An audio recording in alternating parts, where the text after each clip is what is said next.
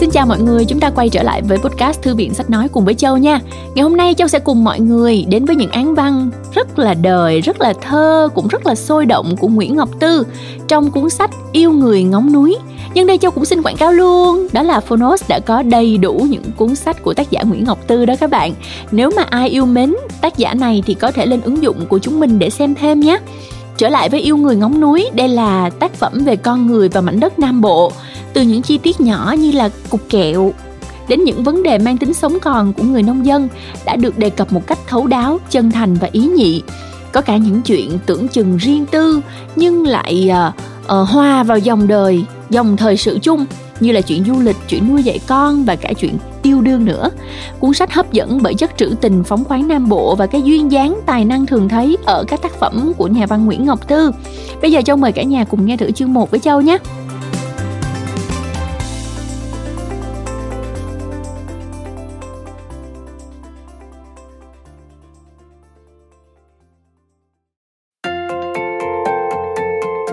Bạn đang nghe từ Phonos.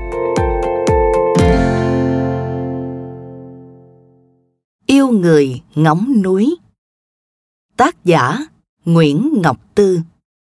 Độc quyền tại Phonos. Nhà xuất bản trẻ. Yêu người ngóng núi.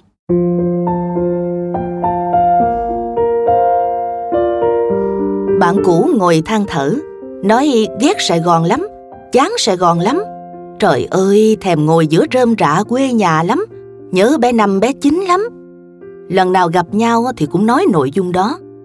Có lúc người nghe bực quá, bèn hỏi giặt dẹo, nhớ sao không về?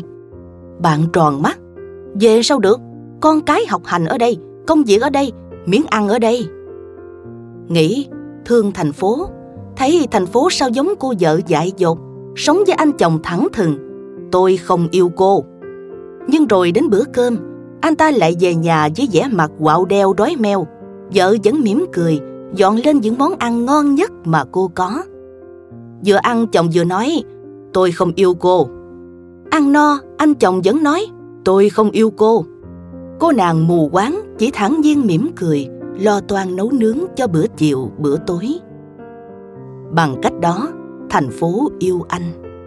Phố cũng không cần anh đáp lại tình yêu không cần tìm cách xóa sạch đi quá khứ bởi cũng chẳng cách nào người ta quên bỏ được thời thơ ấu, mối tình đầu. Của rạ, của rơm, của khói đốt đồng, giường cao rặng bần, bên mé rạch. Lũ cá rút vào những cái dũng nước quánh đi dưới nắng. Bầy chim trao trảo lao sao kêu quanh quài chuối chín cây. Ai đó cất tiếng gọi trẻ con về bữa cơm chiều, chén đũa khua trong cái mùi thơm quặn của nồi kho quẹt, sao động đến từng chi tiết nhỏ quê luôn ngọt như vị đường mía. Ngày xưa anh hay lén má dở nắp hũ lấy ngón tay chấm mút cả cái nghèo ngày đó cũng chẳng đến nỗi quắt quay không có bánh kẹo ngon á, thì trái cây đã sẵn dành. Không có đồ chơi đẹp nhưng đã có thiên đường đồng bãi cho trẻ con chạy nhảy. Cho đến ngày anh đi khỏi quê vẫn chưa làm anh tổn thương hờn giận chút nào. Nên trong anh còn nguyên dùng ký ức ngọt ngào và đầm thắm, mộng mị và êm đềm.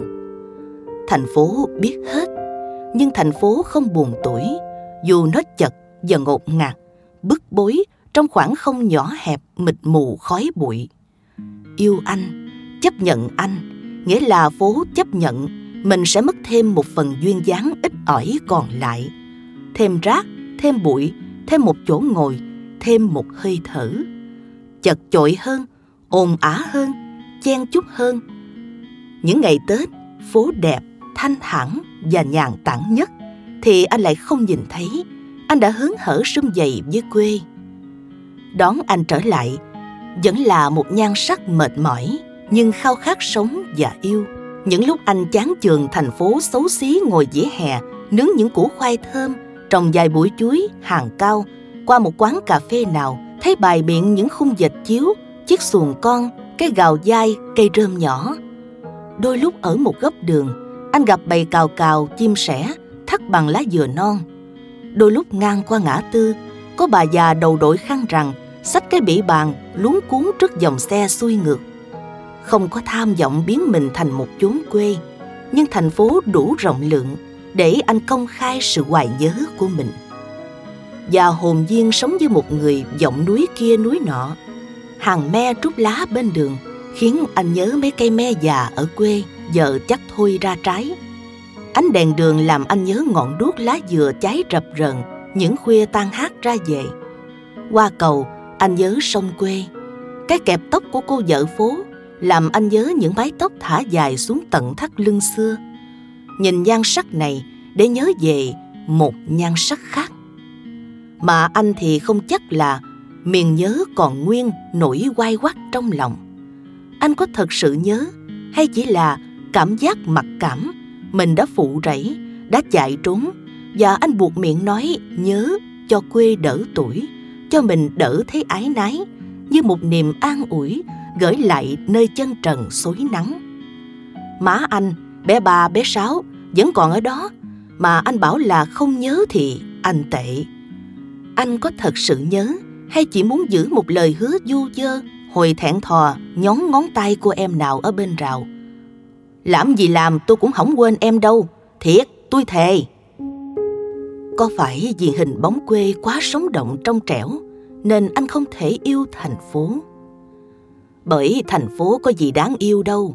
Ngay cả lúc dịu dàng nền nã nhất, thành phố lúc nửa đêm cũng không ngọt ngào như hoa nắng rụng lẫn trong hoa dừa rụng.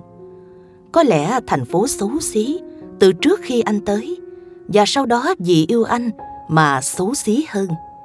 Những con đường nghẹn vì người đông những dòng sông nghẹn vì rác rưởi những ngọn gió nghẹn vì khói bụi những ban mai nghẹn trong tiếng còi xe bầu trời nghẹn vì những khối nhà cứng nhắc và khô khốc da chạm và cãi giả, chen chúc và cáu kỉnh. Anh không thể yêu một cô vợ chỉ biết nấu ăn và giặt giũ. Anh tìm kiếm một tâm hồn. Nhưng thành phố đã bày tỏ ngay khi anh mới gặp lần đầu, một tâm hồn rộng lượng, bao dung. Yêu cho đi mà không đòi hỏi nhận lại. Đó phải chăng là một vẻ đẹp sao không đáng yêu, không đáng được đáp lời sao?